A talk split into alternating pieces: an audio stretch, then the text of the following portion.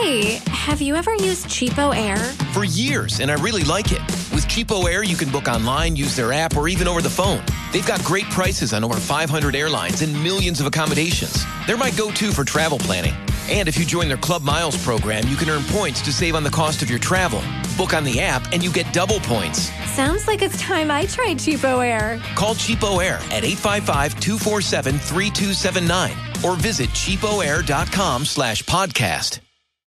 The following podcast is equivalent to a TVMA rating thanks to the author's strong and frequent use of adult language and graphic recollection of her sexual escapades. We strongly advise listening alone or with an extremely open minded, politically incorrect companion, such as a gay bestie.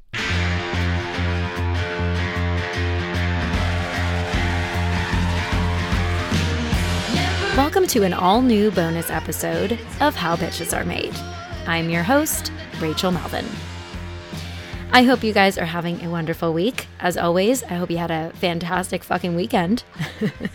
um, I'm recording this episode early because Kevin and I have another very exciting trip to embark on.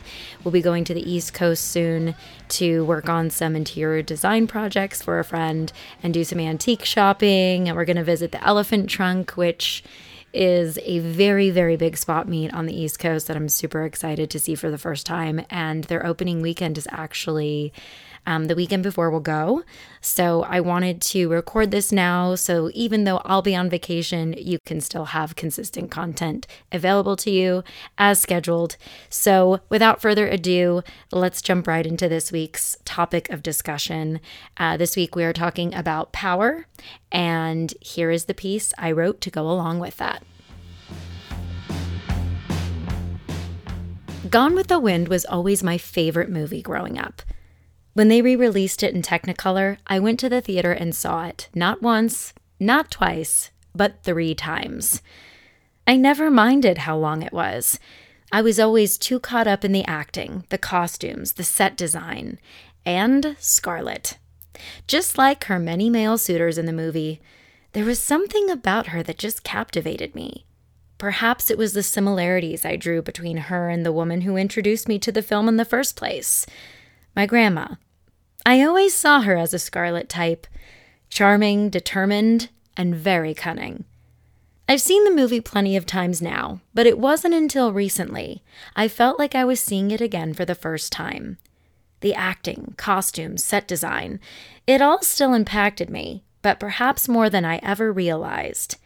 It was almost as if playing before me was the blueprint for how I've constructed my entire life. In the wake of the historical struggles we face today, I was able to see the movie from a completely different vantage point. I was able to relate to it in a way no one my age ever could until now. I saw a young woman whose biggest problem in life was unrequited love while on a quest to find her romantic partner. And I watched her graduate to adulthood early, thanks to worldly problems that forced her to grow up prematurely thus erasing any trace of the promising life she once saw for herself. Characters echoing my own sorrows of heartache and injustice, lamenting about a flourishing life they loved that is now only a memory, cut me to the core. People's lives lost and unexpectedly changed forever.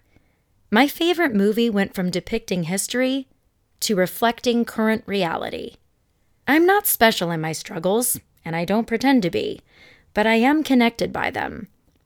As I watch Scarlett, a character I've loved from childhood, learn how to stand on her own, I realized I was watching someone else's story of becoming a bitch.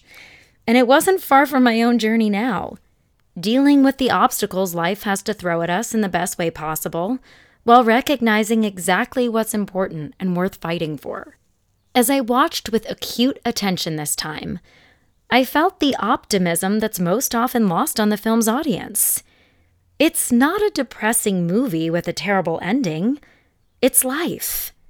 It's about how fun, beautiful, and exciting it can be, and then how it shapes us in all its cruel and unforeseen ways. It's about learning to adapt and survive using the best tools at our disposal. It's about learning how to stand on our own and fight for what we want, deserve, have, and want to preserve. It's about learning to be grateful for the things we often take for granted and vowing to do whatever possible to make sure we never lose them again. As I look around at the rubble of my life, I notice my ego negotiating ways I've failed or should be ashamed. Yet, when I replace it with the filter that existed 80 plus years ago, I realize I've not failed at all. I've done what countless others have done before me, albeit with far less grace in the face of struggles that still pale by comparison. I've pressed on, I've persevered.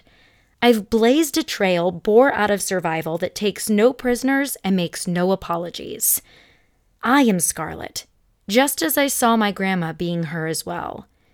And where the world sees her as a one dimensional, selfish, cold, calculating bitch, I see a complex woman with standards, fearless, determined, poised, and taking control of her own destiny with resilience and guile. She was a woman ahead of her time, and so am I. Hope is not lost. The past can be rebuilt, better than before, and so can we. After all, tomorrow is another day. I'm just going to say that thing that you're not supposed to say. I'm really glad they didn't ban this movie. I know it's a very controversial comment, but this movie was just such a cornerstone that formed the foundation of my entire upbringing regarding its thesis, which I never even realized until I just watched it back the other night with Kevin. I think I hadn't watched this movie in a really long time because of what I said in this piece, which was just, I viewed it, even despite all the beauty of it that I loved so much the costumes and the set design and the acting. I I did think it was kind of a bummer. it was kind of a bummer movie to watch. And you had to really be in the right headspace for it. You know, if you were up, it would bring you down, and if you were already down, it might drag you a little further. It just depended how much you wanted to cry or if you needed to cry at all. But there was something, I think I watched this almost right after I had written the piece about my grandmother. And I think it was because it, it made me feel like a way to connect with her. This was a movie I only ever saw with her, in fact. And so watching it with Kevin was the first time I watched it with anybody else. And it, it just felt like something I could do to make me feel better because I was missing my grandma specifically very much on the night that I chose to watch this with him. And it was this surreal experience because it was like I was seeing it for the first time. It just felt like a totally different movie. And I'm not sure how many years had passed or have passed since the time I most recently saw it that I'm talking about and the time I saw it before. It was at least like three or four years, and I had done a ton of growing up. I mean, we've all done a lot of growing up just in the last 24 months alone give or take. But I had a totally different viewing experience. Um, it was also the first time I'd watched it since all the controversy surrounding it. And like I said, I'm so glad that people spoke up, like Kareem Abdul Jabbar, on its behalf to to keep it as a historical piece that we could all view and reference be, not just for the reasons I'm about to dive into but obviously the racial aspect Hattie McDaniel was the actress that played the character Mammy, and she was the first African American actor to win an Academy Award. Erasing her work would have been a huge disservice, not, not just to the acting community or the African American community, but to civil rights. I mean, honestly. And actually, one of the things that I discovered after watching it this most recent time was Hattie McDaniel wasn't even allowed to go to the Oscars to accept her award because of segregation. And if this movie wasn't around, I wouldn't be able to bring this up in conversation and educate the public listening to this podcast that shit like that happened in a way where we can be aware of it to prevent shit like that from ever happening again to anybody, especially right now. So there were there were a lot of like awarenesses and kind of epiphanies that came to me while watching this. And uh, one of them was just realizing that I think perhaps because I'd seen this movie so young, I didn't realize that my entire life journey and the thesis of how bitches are made is is kind of influenced by this story. It really is ahead of its time when it was written by Margaret Mitchell and when it frankly when it was made in the 1930s. I mean, we're we're talking about civil rights, but also like females, you know, have been struggling for their rights for years as well. And this movie coming out in the 30s being so much centered around a female character, but a strong female character who whose plight was not just to find love, but it went from going to find love to just being able to be fully capable and functioning of surviving on her own without a man because of outside circumstances. Like, that is just so awesome to realize people were fighting for women back then. People have always been fighting for everybody behind the scenes it's just a matter of when it gets when the fight gets large enough and the movement gets big enough for us to actually sit up and take notice and and collectively make a change but it makes sense when I think about it that seeing this movie so young would then kind of influence me wanting to be this strong and independent woman that can take care of herself and survive without a man. I just didn't realize that the seed was planted so long ago. and so it was it was kind of like a trippy thing for me to watch personally. Um, and I saw I saw Scarlett in a very different way. Not just as someone that I kind of grew up admiring, but if I'm being honest, I think a part of me even when I was younger watching it was like, yeah, you know, sh- she's not really nice. She could be kinder. She could be more likable, but she really has beautiful dresses. But I realize now I'm like, no, she was going from a girl to a woman and she was having to be ruthless and cunning just to to do these things that she needed to do. And this goes back to kind of what we talked about last week about Travis Kalanick with Uber and how he kind of was like you have to be an asshole in order to get ahead. And and you do you have to kind of or at least at least there is a belief in these types of people or characters that they have to sacrifice some moral part of themselves in order to succeed or survive which I think is really really fascinating and uh, interesting to think about. So, aside from realizing that had kind of influenced this really whole concept of mine in podcasts, uh, I started to find parallels in myself and Scarlett outside of just that, outside of just that basic journey. And it was really in just the the history that's unfolding currently and how that runs parallel with the history we've seen in the past, which is kind of ironic because all of these stories and movies and books are written and told and made as cautionary tales so that we don't make the same mistake as a society, so we can do better next time. And I just thought it was funny because obviously we're not going through the exact same thing that we were during the Civil War era. But we are going through war now. And at the time I was watching this, um, we weren't. Ukraine and Russia were not at war with each other. But it still sort of felt like we were in a war before then. I sort of feel like the people are at war with governments and we're at war with each other over divisiveness and beliefs that we have about certain things, which, to be honest, should not be things that anyone's talking about with each other. It's my personal belief that um, your medical history and information should be private, just like your political affiliation should be private. And I think that with all the discussions going on, we see why that has always been the case, why it's in our best interest to kind of keep those things private, I think. But regardless, things are happening the way they're happening and we're having to deal with them in the challenging ways that we're that we're facing. So, I never thought in a million years I would say this, but I actually felt like Gone with the Wind was inspiring, motivating, and um, made me feel better. it actually uplifted me because it, again, it made me feel like I wasn't alone. And not just because everybody collectively in the world right now in present day America or globally is going through similar things but because we have, as an entire species, gone through the same things. They might look different, but fundamentally they're quite similar.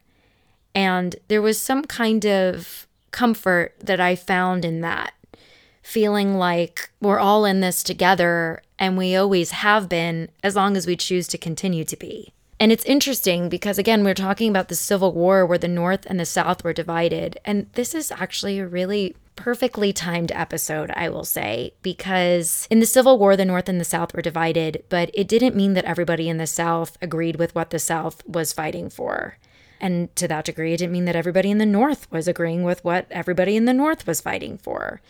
We have a tendency to make general statements. I know I certainly do a lot. Like, I love generalizing, it's one of my favorite pastimes. But I also accept that there are nuances and specificities that create exceptions.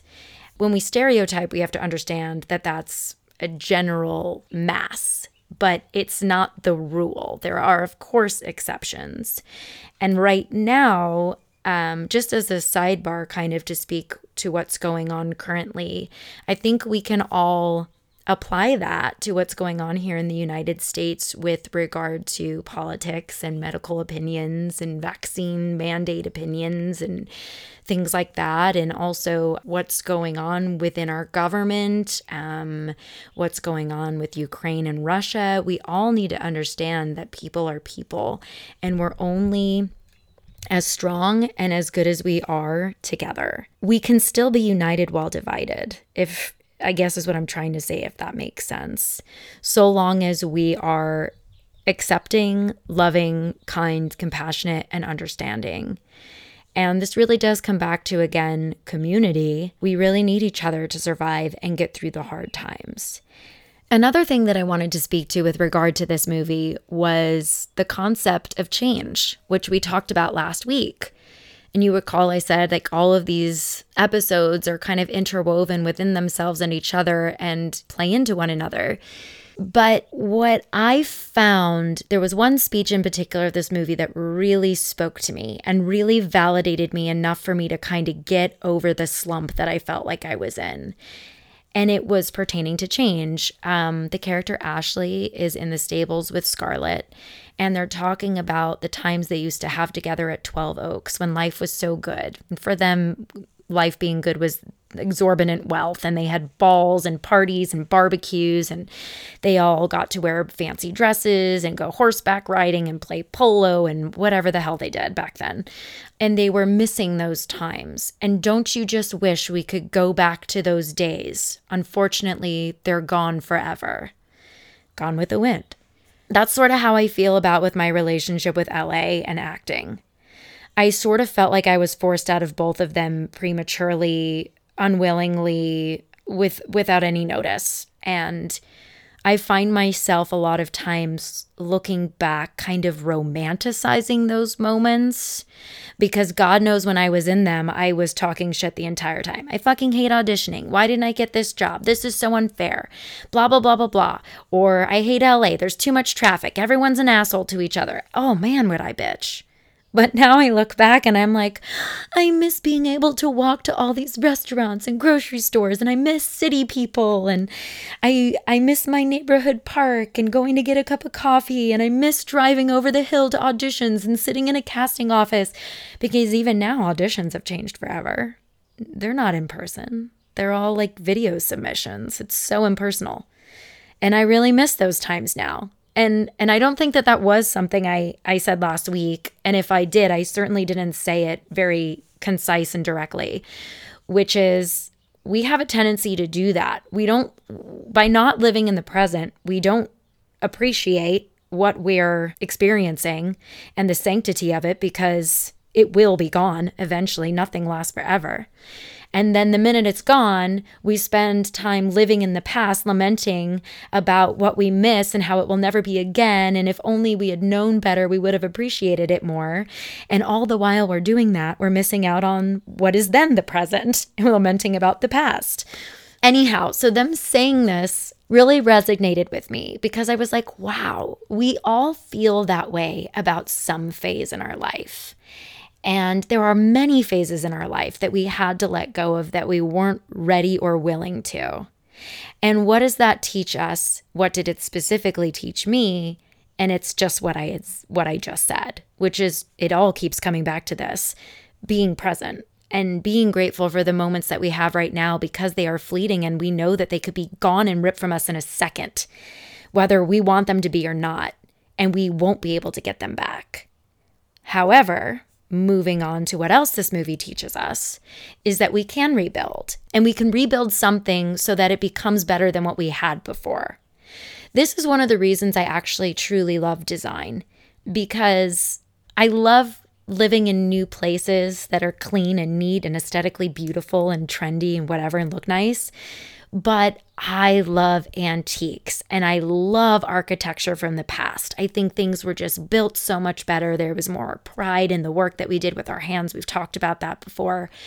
And so I really, really love integrating antique pieces, architectural salvage into my interior design projects that I have because they kind of give me the best of both worlds. There's the best of the new present day, and then there's the best of yesteryear. um, but not just that, these historical pieces serve as tangible reminders, just like the movie Gone with the Wind, which goes back to the point I opened with. Tangible reminders of where we came from, where we are, and where we're going, and what we want to take with us moving forward believe Salvador Dali has a painting called Where Do We Come From? Where Are We Going? Or maybe it was somebody Venus.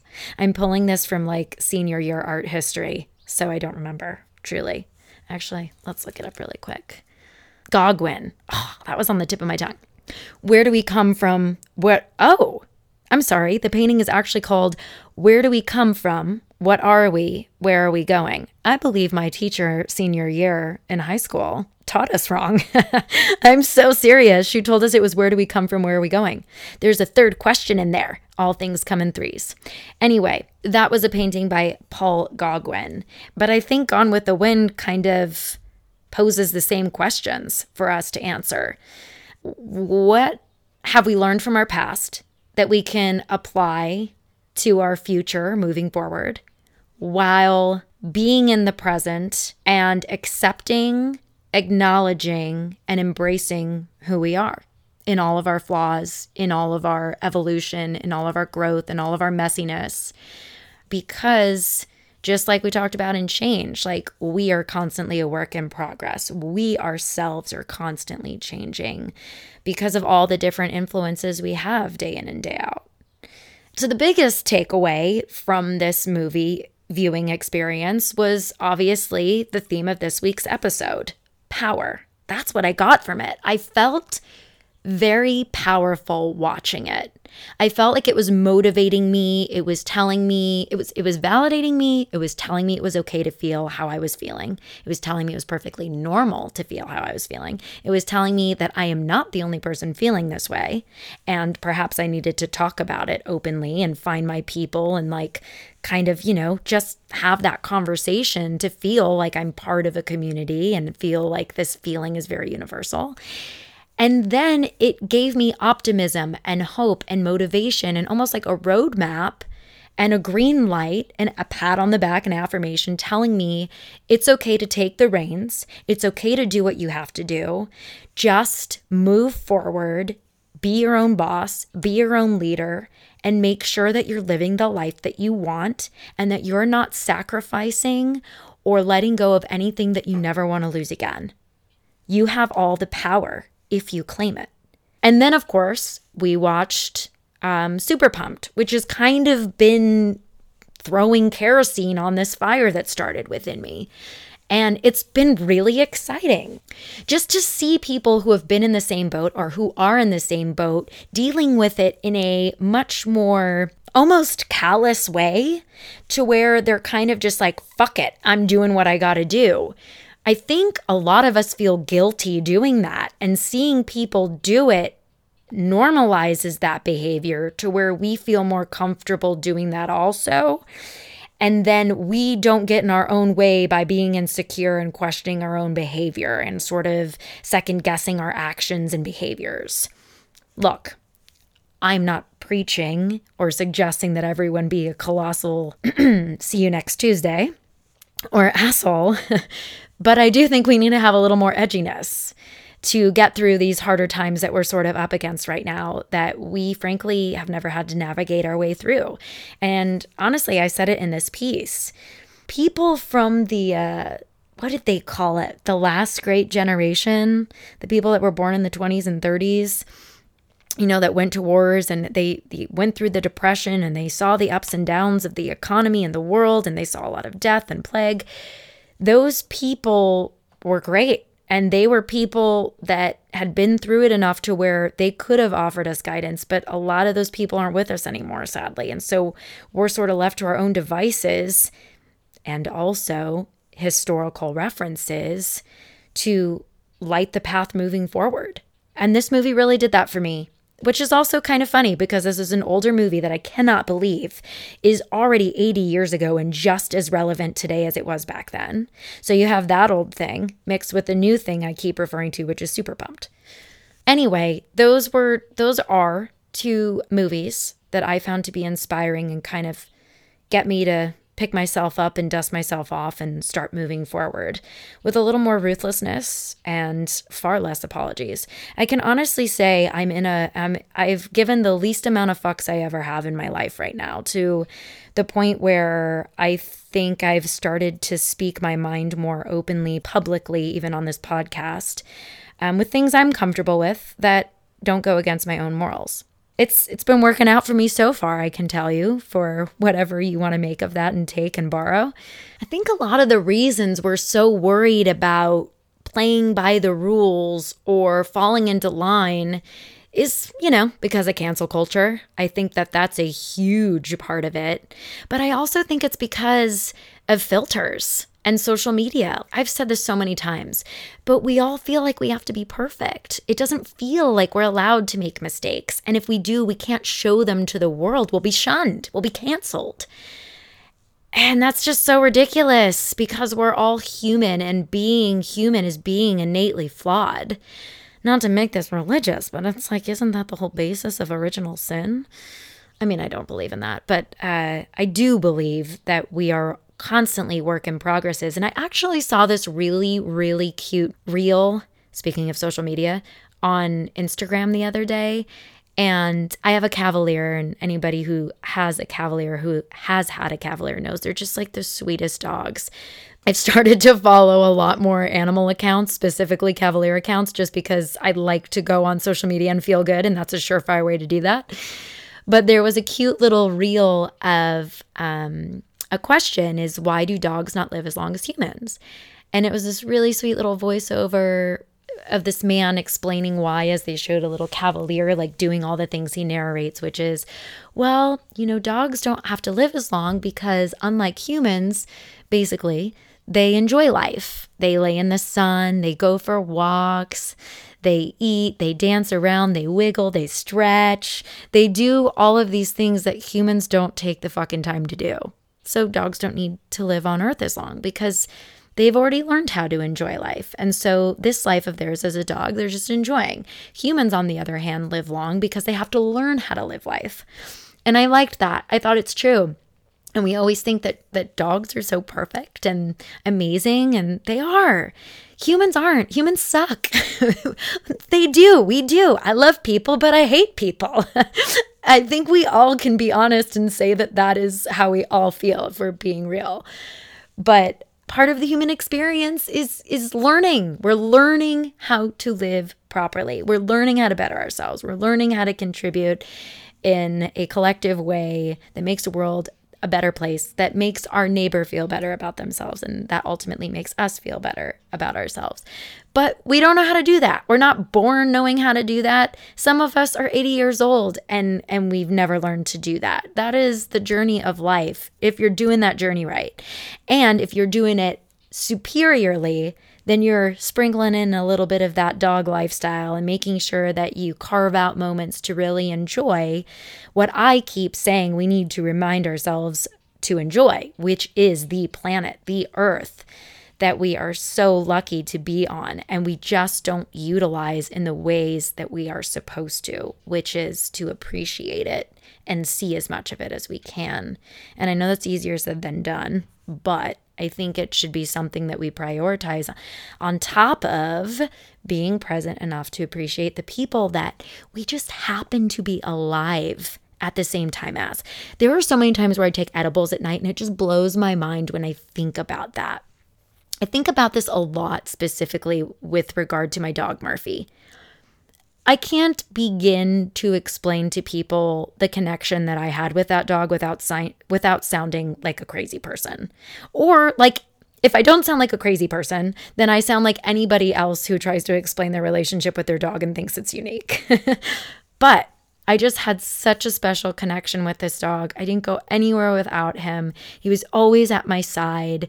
We just would always have this way of communicating with each other by just just a stare, a glance. if you're a fan of Bridesmaids, you know that inside joke. This dog just meant the fucking world to me and I got him for almost 15 years, which is a really long time. I was very lucky, but it felt like it went by in the blink of an eye. And this is a lot of where the regret episode came from, too. There's so many regrets I have, not taking more time to be present with him and like prioritizing bullshit work over taking him to the park. Like, oh God, what I wouldn't give for more park time now with him. But I think in moments when I'm high, I'm like, how fucking cool and amazing is it? Not just Murphy, but Kevin, my best friends, my family like by some divine miracle and stroke of luck, I ended up being born into the family that I am. I got to have this first dog that I did. The man that I'm in love with is just so perfectly matched with me. How fucking lucky am I that I was alive, that I am alive at the time that all these other people are? Because really, when you think about how long man has been alive and how long we could still be alive, the, that overlap. If there's one thing I wish I'd been more acutely aware of, it's that. That is so fucking precious to be aware of, to know that is the one thing that just drops you into the present more than anything is just realizing like all you have is right now. Once those people and those connections are gone, they're gone depending on what your faith is or what you believe, you might get them back, but you might also not. We don't know what happens. I love to operate from that place of worst case scenario, there's the pessimistic attitude or the cynical attitude, but having that attitude is what drops me in more. It serves a purpose. It's just a really crazy thing to wrap your head around, I think, and I hope that we can all try to do that more. Honestly, I think I just got off on like the longest tangent in the world, but I, I was talking about why we were why we were afraid to make mistakes and such. Um, I think uh, we need to concern ourselves a little bit less with being perfect and honestly what the world thinks of us because it doesn't really matter. You're living with yourself. And if you're happy with yourself and you're making a positive contribution to the world and you know it in your heart, then that's really all that matters at the end of the day because you are the one that has to live with yourself and the choices that you make. And I think if we were a little less concerned with being perfect and with what people thought of us, we'd actually be doing a lot better than we are. I know that that's kind of been what my takeaway has been from giving less fucks is I'm just like, you know what? Is the most confident I've ever felt it's the best I've ever felt about myself because I'm being authentic and I'm being true to me. And that's just opened up so many more doors and realizations for what I want to do, what I'm capable of, and what is possible, frankly. There are a couple of notes that I made on this week's piece just little odds and ends, I'll call them, that I wanted to throw in before we wrap up here. But one of the things that I loved noting about the movie is when Scarlett's hands are really messed up from picking cotton and plowing the fields and all this and that. And she has to go ask Rhett Butler for money, but she wants to assume the appearance of have actually this is this is such a great there was such a great segue i missed into the whole perfectionist uh, society we live in now. It's just god fuck it blows my mind the parallels even though it's been 80 years. Um, people don't change really i guess despite the change that we endure. She ends up trying to hide the fact that she's poor and struggling by having Mammy make her a beautiful dress out of these drapes because their house has been totally raided and ransacked by the North and they don't have anything anymore. So she gets all dressed up and fancy and of course her cover is blown when Rhett turns over her hands and notices that it's that's not what a woman's hands are supposed to look like. Those are working hands.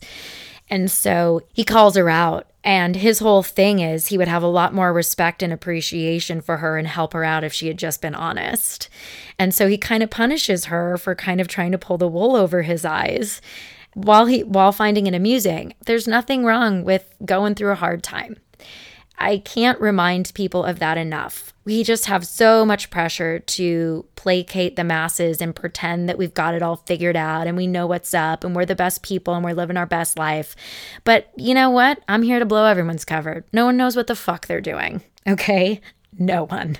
We're all just trying to get by one day at a time. So why not be honest about it? Because you know why? That makes ev- that normalizes it for everybody else. And when you take the pressure out of the pressure cooker, we can all relax and perform better because our heads are on straight. We've taken a breath. We know we're not in and alone. So that was one little um, thing I wanted to address. And then it was also just like the power of clothing. I think I wrote a blog piece on how bitches are made once because I decided to wear an outfit that was kind of like a la Carrie Bradshaw from Sex in the City. And it's you watch that and you're like, no one would ever wear that out in the real world. Well, I tried. and I gotta tell you, I felt just as ridiculous as I did amazing. I felt very powerful and confident. And I do think that it's interesting how clothing can influence us. There is power behind clothing. And this was very cute, actually. We were FaceTiming with my niece the other day she was trying on the flower girl dress that I had picked out for her. And she's not even speaking yet she's not even two years old. I don't know how many months she is. I hate the the month mathematic bullshit. I swear to God, when I'm a mom, I'm gonna be like, my child is one year and three months, even though all the moms are shaking their head right now and saying, No, you won't. You say that now, believe me. My sister, who's a mom, tells me that all the time. Yes, I fucking will because I'm stubborn and I hate that shit. I can't do something I hate. I refuse to be a hypocrite. Anyway, so she was trying on this dress and you could tell, even at that young age, which this was really fascinating, she doesn't understand the socio-economical or psychological anything about the world men women nothing. She doesn't get it. She can't even speak right? But this girl puts on a dress and you could tell she just felt so good about herself. You could tell she felt like she had so much value and power. And I just, I said to Kevin, I was like, so funny because women believe their value comes from looks. And here's a baby, essentially, that doesn't even understand that concept, hasn't even been immersed into the world to begin to understand it or absorb it subliminally. And she's already taken on that stance. Like you can see, she feels so good about herself. But it is funny. I mean, guys are the same way. Like when my nephew puts on his tux, he kind of has that air of confidence about him too. I wish we dressed up more. I think that that'd be really cool. That's something from the past that I'd like to implement a little bit more. I think it makes us feel better about ourselves. And you don't have to spend a lot of money to dress up either. I can't tell you, I get compliments on so many pieces of mine that are secondhand finds. So it's possible. But that was something I wanted to point out too that I thought was really funny. And um, the final things that I want to say about power is recognize that you have the power within you. I think a lot of us are feeling powerless right now because the powers that be are trying to assert power over us, but we need to remind ourselves that the power is in the collective and the power is within. So summon that power within, do what you need to do to assert yourself and press on to make sure that you can fight tooth and nail for those things that are important to you, that you hold dear, that you want to preserve, and that you want to obtain. We are all powerful. We just need to work on asserting ourselves in that power, reclaiming that power when we feel it's been stripped from us, and reminding ourselves that we can have it in the first place. It's totally within our control and it's totally within our capabilities. When you fall, dust yourself off, keep going, Find things that work for you, that keep you motivated and give you incentive to keep going. And just recognize that there are external things that we can do, like I've talked about watching movies, the way you dress, things that can make you feel powerful, and then stand in that power with pride and confidence and just go forth and prosper. No shame, no regrets, no apologies. I think that's it. I think that is all I have to say. So, thank you guys for joining us. Remember, you can always message us feedback at info at howbitchesaremade.com or you can message me on Instagram at the Rachel Melvin. And remember to like, subscribe, share, rate, review, all the things. Consistency is key. Stay bitchy, my friends, and we'll see you next week. How Bitches Are Made is written and produced by Rachel Melvin.